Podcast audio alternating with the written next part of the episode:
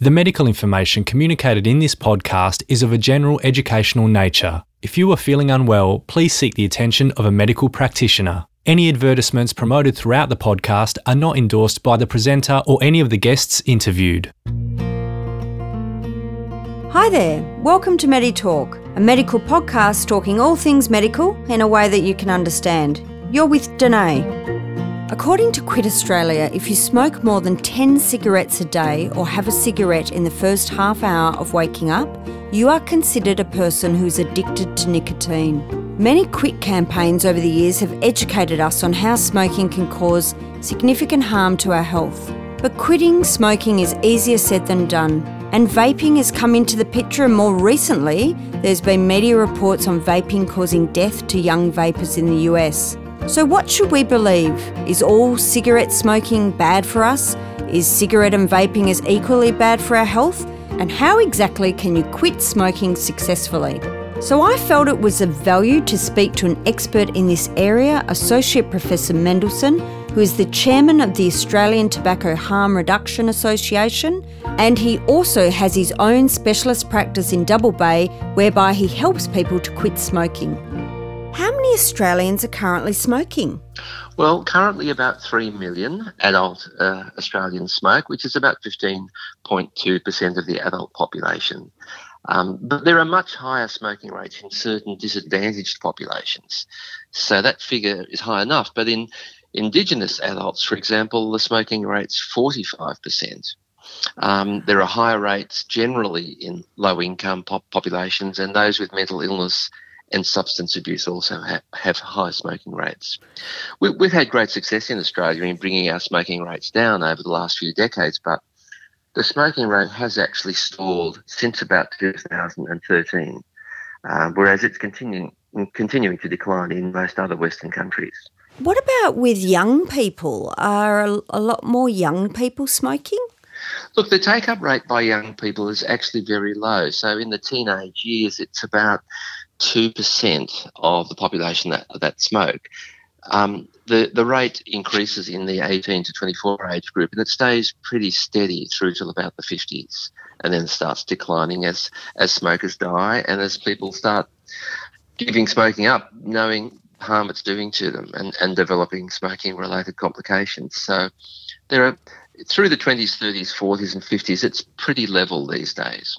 And there's so many health promotion campaigns out there, and coming from a public health background that educate us about how harmful smoking is to our health, yet people still smoke. Why is smoking so addictive? Yes, look, smoking's still the leading preventable cause of death in Australia. Um, still kills 19,000 people prematurely each each year, which is you know, a jumbo jet crashing every week it kind of slips under the radar because we, you know, it's not in your face. It's just happening quietly in the background. Most smokers are aware of the harms and they mostly try to quit and fail repeatedly. Uh, in fact, by the age of 40, the average smoker has uh, typically had about 20 failed quit attempts. So, smoking is a true addiction for smokers, and it's probably the most addictive of all the substance substances that people use. And smokers have really lost control over their behaviour. So they want to quit and they just can't. And there's three aspects to the addiction. One is addiction to the drug, to the nicotine. So nicotine gets to the brain very quickly when you smoke and it releases neurotransmitters or chemicals in the brain in the reward center, in particular dopamine which makes you feel good. And after a while, you, your brain comes to rely on that. And when you quit smoking, you go through a very unpleasant withdrawal period where your body's craving that dopamine and you feel you feel really down and anxious. And so most of the time, people who you know be determined to quit first thing in the morning will have relapsed already by lunchtime because that's unpleasant. So that's that's the addiction to the drug, to the nicotine. But there's also the smoking behaviour. So smokers learn to associate the pleasant effects of the nicotine with certain triggers, such as a cup of coffee or being around certain people or certain moods. And after a while, when they're exposed to those triggers, like having a cup of coffee, they can get an intense urge to smoke. So those triggers will will trigger an urge to have a cigarette. And finally, there are some positive aspects of smoking. So, smoking can relieve anxiety and improve mood in the short term. It improves concentration and memory, reduces appetite, uh, and reduces weight gain. And mm smokers, just finally, smokers often talk about the smoker's identity. So, smoking is, in a way, part of who they are. So, you know, smoking's like an old friend. It's it's been there for a long time through hard times and it gives people comfort to some extent and it can be hard to let go of that. That's so interesting because when you when you're speaking about the different facets of addiction i can in my mind even imagine the people i know that smoke and and over the years they've said oh I just have to smoke. It's so relieving for my stress, or, you know, I can just see those people and why they smoke, and it's reflected. They nearly all want to quit. Not all of them. Some enjoy smoking, or some have decided they just can't give up, so they may as well keep going. But most of them would dearly love to quit, and we know that there's about 90% of smokers regret ever having started. Oh, that's so sad. And then it's so expensive now to smoke. That's the other aspect of it, too. Well, we have the highest cigarette prices in the world in Australia. I mean, the pack of 20 of the leading brand is $30 in Australia. And, you know, in the US, it's about, I think, about 10 or $11. In the UK, it's about $17. Mm. So if you're a heavy smoker, you're using a huge portion of your income for an addiction that you, you can't control. Yeah, and what's very sad is when you think about the stats you just spoke about, that it's affecting those people that are already suffering from a low income or a mental illness. It's it's very very sad. So if you come from a family of smokers, are you more likely to smoke? Well, yes, you are, and for two reasons. Firstly, young people copy their parents, so if they see their, their parents smoking, that kind of normalises that behaviour. Um, and the risk is higher if both your parents smoke, and it's also higher still if say older siblings smoke as well. So there's a strong link there, and it's linked to the number of family members. But more importantly, um, there are genetic factors. Oh. So there are there, there are genes that determine whether you're more likely to try smoking. There are genes that make you uh, more likely to become addicted. Uh, genes can affect how easy it is for you to quit. Um, genes affect how you respond to different treatments and so on. So, uh, you know, to some extent, a, a, lot of smoking is beyond people's control. And so, therefore, getting help by people like yourself, people who are experts in this area, is a, a good idea. Well, I think for many people, that's a that's essential. I mean, some people can stop easily, and you often hear these stories. Well, I just gave up one morning. Why can't you? But everyone's different, and you know, g- genes play a, a major role in that. So some people just don't get addicted in the same way others do because of their genetic makeup. And those people who are struggling shouldn't feel guilty. This is they're just different, and and the addiction affects them differently, and they just may need help, and other people may not.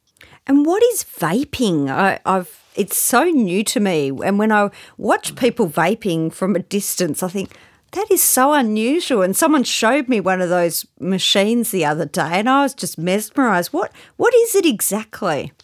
Well, it's actually not so new. It was invented in 2003 by a Chinese pharmacist who was a heavy smoker, couldn't quit. His father had died from lung cancer, so in his spare time, he invented the first electronic cigarette.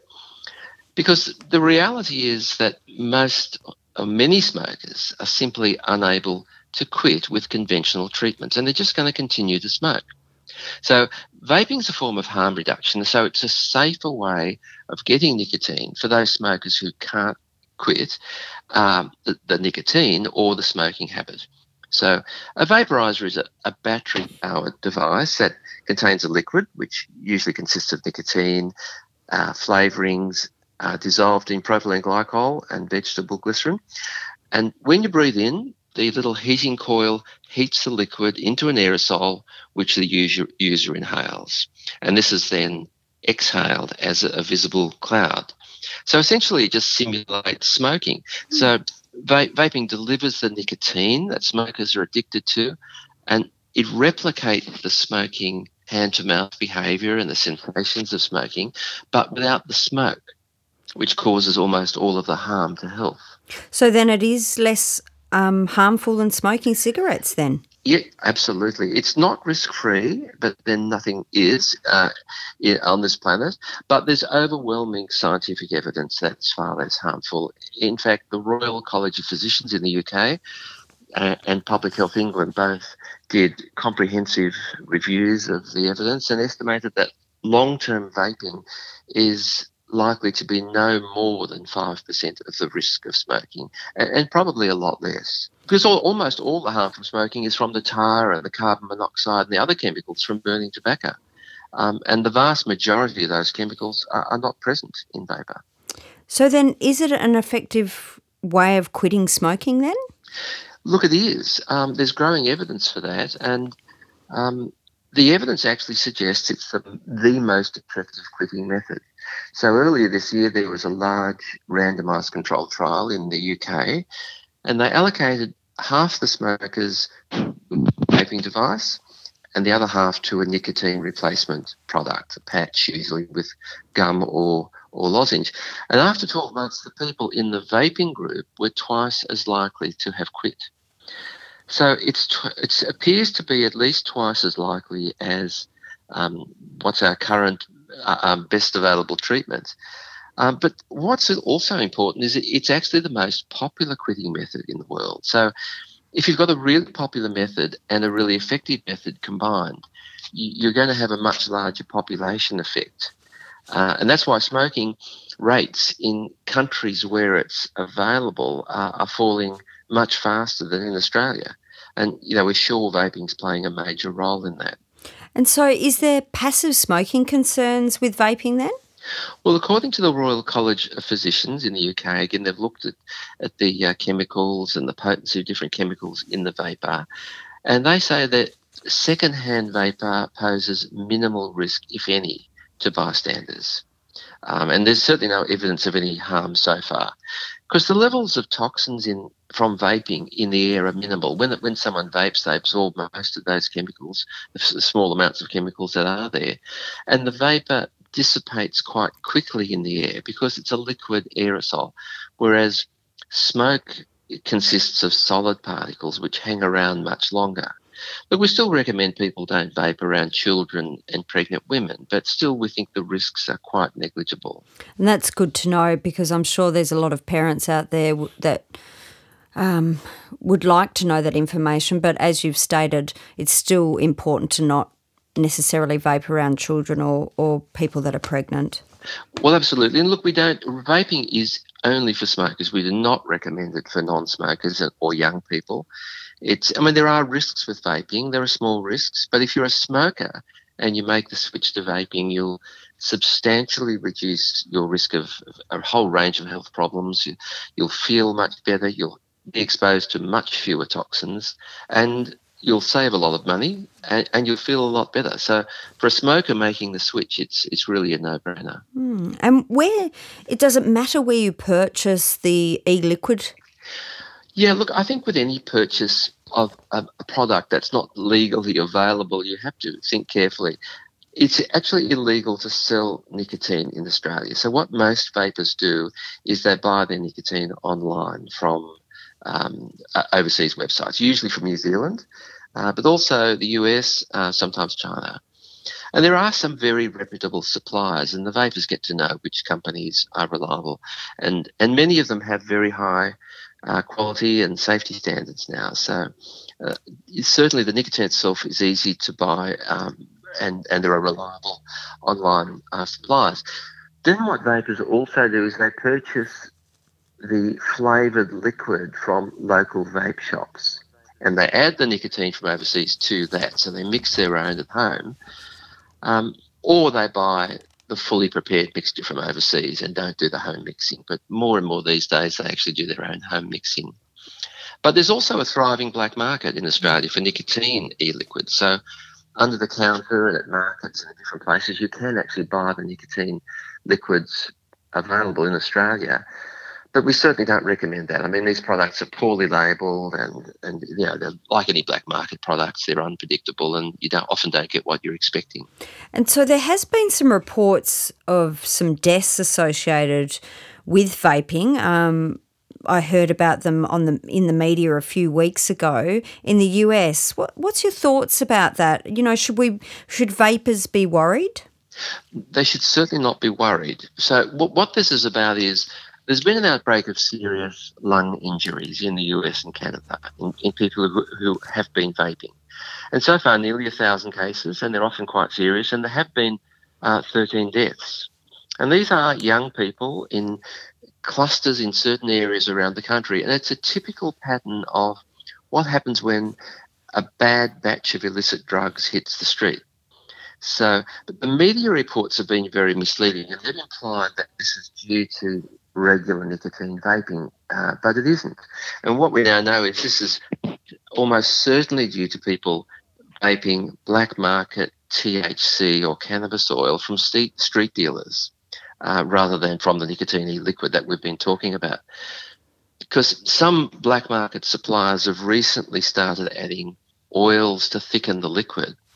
And we've, we've known for years that when you inhale oil, it's very toxic to the lungs, very inflammatory. And these patients seem to be getting harm from the lipids or the oil in in terms of um, a whole range of negative effects on their lungs. But millions of people around the world have been vaping nicotine liquids for over a decade without any similar outbreaks, and there are no oils in nicotine liquids. So I think it's really important to distinguish those two. It's all about the drug you're using or the chemical you're using to vape. It's not about vaping, which is just a way of heating a liquid into a set, an aerosol. It's what you're using. That's a big difference, isn't there? It's a big difference. Is it true that the best way to quit is just cold turkey? Look, quitting cold turkey means quitting without medication or, and without professional support. And look, it's probably the most popular method, but it's actually the least effective. So most people who decide to quit in the morning are already smoking by lunchtime, you know, if they're quitting cold turkey, because the cigarette cravings are so strong and withdrawals can be really unpleasant. So if you're quitting without any help, um, we now know that about 1 in 20 or 25 people will still be abstinent a year later. So the great majority will fail, 95% or more will fail. So some people will succeed, um, but we really want people to quit as soon as possible with the most effective method because you know quitting is quitting is urgent. Really, the, the longer you keep smoking, the more harm you do. And as a tobacco treatment specialist helping people to quit smoking, where have you found is a good place for people to start? Yeah, look, we know from all the research that the most effective way to quit is with the advice and support of a health professional. So that's your GP or your your pharmacist, for example, or there are there are tobacco specialists around. Uh, and that's combined with stop smoking medication. So the counselling and the medication together give the best results. And there are several aspects to the counselling. So healthcare professionals can provide information about the quitting process and what to expect, how long it takes, what's the withdrawal like. They can help you identify your smoking triggers and help you plan coping strategies for when they occur. So, if you always smoke on the veranda with your morning coffee, for example, then maybe having the coffee inside where you can't smoke will help. Or if you drink and smoke together, you might decide to have minimal or no alcohol in the early weeks of a quit attempt. So you've got to identify those triggers in advance and plan for those. But it's also important to identify what your barriers are. They are common barriers are weight gain, concerns about stress, um, or a fear of failure. Um, and you need to identify those and, and develop strategies to help you move through those. And then there's the medication to relieve the cravings and withdrawal. So they, the medications make make quitting a lot more comfortable. And the two most effective medications are combination nicotine replacement product. That means using a patch with nicotine gum or lozenge or spray um, as needed for cravings. Um, and the other treatment is varenicline, which is available on prescription from your doctor. So, are you ever too old to benefit from quitting smoking? Well, people often say, look, I've, I've done too much damage by now, so there's no point in quitting. But that's not true. Um, there are health benefits in quitting at any age. I mean, the earlier you quit, the better, uh, the longer you live. Smokers on average live 10 years less than non smokers, so they die 10 years earlier. And if you quit before the age of 35, you actually undo all the harm you've done and you have a normal lifespan. So if you're a young smoker, there's a lot to gain. If you quit at the age of 40, you gain on average nine years of life. At 50, you gain six years, and at 60, you've still gained four years. So you live longer, but it's just as importantly, you gain uh, quality of life and you feel better. The body starts to heal, your breathing improves, you have more energy, you sleep better, your mental health and your physical health improve. And the risk of all those unpleasant smoking diseases that start developing later in life fall off, uh, start to fall off immediately. Uh, you also save a lot of money, of course. And the pack a day smoker these days would save over $10,000 a year. So that's a good enough reason on its own. And I think you're right in terms of quality of life. Have you found just in your own practice, people that have quit in their 60s, you know, report back to you and say that should have done it earlier and how has it impacted their life? Look, people feel enormously different. And one of the questions I ask when people come back at regular visits is, what changes have you noticed? And they I just say, I can walk up the stairs without getting puffed. I can play with the grandchildren. I, I can smell the food. Um, I'm just more relaxed. I'm coping better with stress. Um, there are so many benefits, um, and people notice them, and that that's really motivating and it keeps people going because they can see see how it's it's helping them. And what are some misconceptions that we should know about smoking? Yes, look, I think the, the most important one I think people need to be aware of is that many people think nicotine is the harmful agent in smoking, and, and it's not. It's a nicotine uh, that's you're addicted to. It's the psychoactive ingredient in tobacco, and it's a mild stimulant. But it's similar to caffeine in terms of the harm that it does. It doesn't cause cancer, doesn't cause lung disease, and it's got only minor effects on the cardiovascular system. And it's really important to understand that because many smokers don't take enough nicotine when they use nicotine replacement products because they're worried about harms from nicotine. But it's it's not the nicotine that's doing the damage. So that's that's a really important uh, thing to understand. The other the other very common concern is um, weight gain. You know, people worry about putting a lot of weight on when they quit, and and that's because when you smoke, nicotine actually suppresses your appetite, so you, you eat less, and it speeds up your metabolism, so you burn your calories off more quickly. Uh, but, so when you quit, you may put on a few kilos, but not as much as people think. So the average weight gain is two or three kilograms over the first five years, and then that stabilizes. But one in five people don't gain weight, and some people do gain a lot more, but it's far healthier to put a few kilos on than to smoke. So, from a health point of view, even that little bit of weight gain is, okay.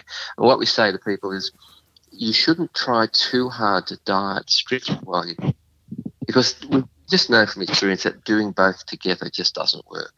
So instead, we say to people, look, just eat sensibly, exercise regularly, uh, and focus on quitting. And later on, if you've put some weight on, let's get to work on that then. But quitting is the priority up front because that's what's going to kill you. And we need to focus on, on just on that and, and nail that uh, as, a, as, a, as a first priority. And the third uh, misconception I'd like to mention is stress. So smokers often think that uh, smoking helps them to relax, helps them cope with stress, and that if they quit, they won't be able to manage stress. But what's interesting and what's often surprising for smokers is that the research shows very clearly that former smokers are more relaxed and happier after they've quit and they cope better with stress. So smokers often think that cigarettes make them feel better, but most of the time what it's doing is just relieving the nicotine withdrawal. For example, you know, you might wake up in the morning without any nicotine and your brain saying, I need my nicotine, I'm feeling restless, I'm irritable you'll have a cigarette and you'll feel better. So you there'll be an automatic uh, reaction to that that oh the nicotine's relaxed me. In fact, it's just taken the withdrawal away, and it it doesn't actually relax you when you have real stress. If you have a fight with your, your husband or your wife, um, the the nicotine from a cigarette won't actually help. I mean, what might help is having a break, going outside, having a few deep breaths. That might help, but the cigarette itself doesn't. So people are often surprised, and often they'll say, "Yes, you're right. That when I have that cigarette, it actually doesn't seem to help, but I sort of feel I should have it anyway."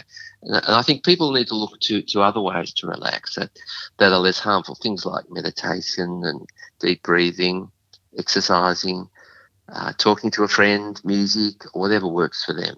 You were talking about that nicotine isn't associated with cardiovascular disease, cancer. So, what is it then in a cigarette that's causing our body so much harm if it's not nicotine? Yes, look, it's it's the when you burn organic matter, you release thousands of chemicals. In the case of tobacco, it's 7,000 chemicals. Um, and there are seventy known to cause cancer and probably others that do. Most of the harm comes from that tar and carbon monoxide that's created by heating tobacco to 900 degrees to burning it and, and making this solid uh, and a mixture of tar and particles that uh, coat the lungs. So it, it's all those ingredients in the tobacco smoke. And, and that's why vaping is far less harmful because um, vaping heats the li- nicotine liquid to about two to 300 degrees, um, and there's nothing burning, there's no smoke, uh, there's no tar, and most of those poisonous chemicals aren't, aren't uh, in the vapour. Well, that is absolutely fascinating, and uh, I'm sure I'm not a smoker, but if I was, that just that key knowledge is very powerful. So, thank you for teaching us all that today. And from your clinical expertise and years of experience, what do you think is the underlying secret then to successfully stopping smoking and not relapsing? Yeah, look, there's no magic bullet, unfortunately. I think for many people it is very difficult.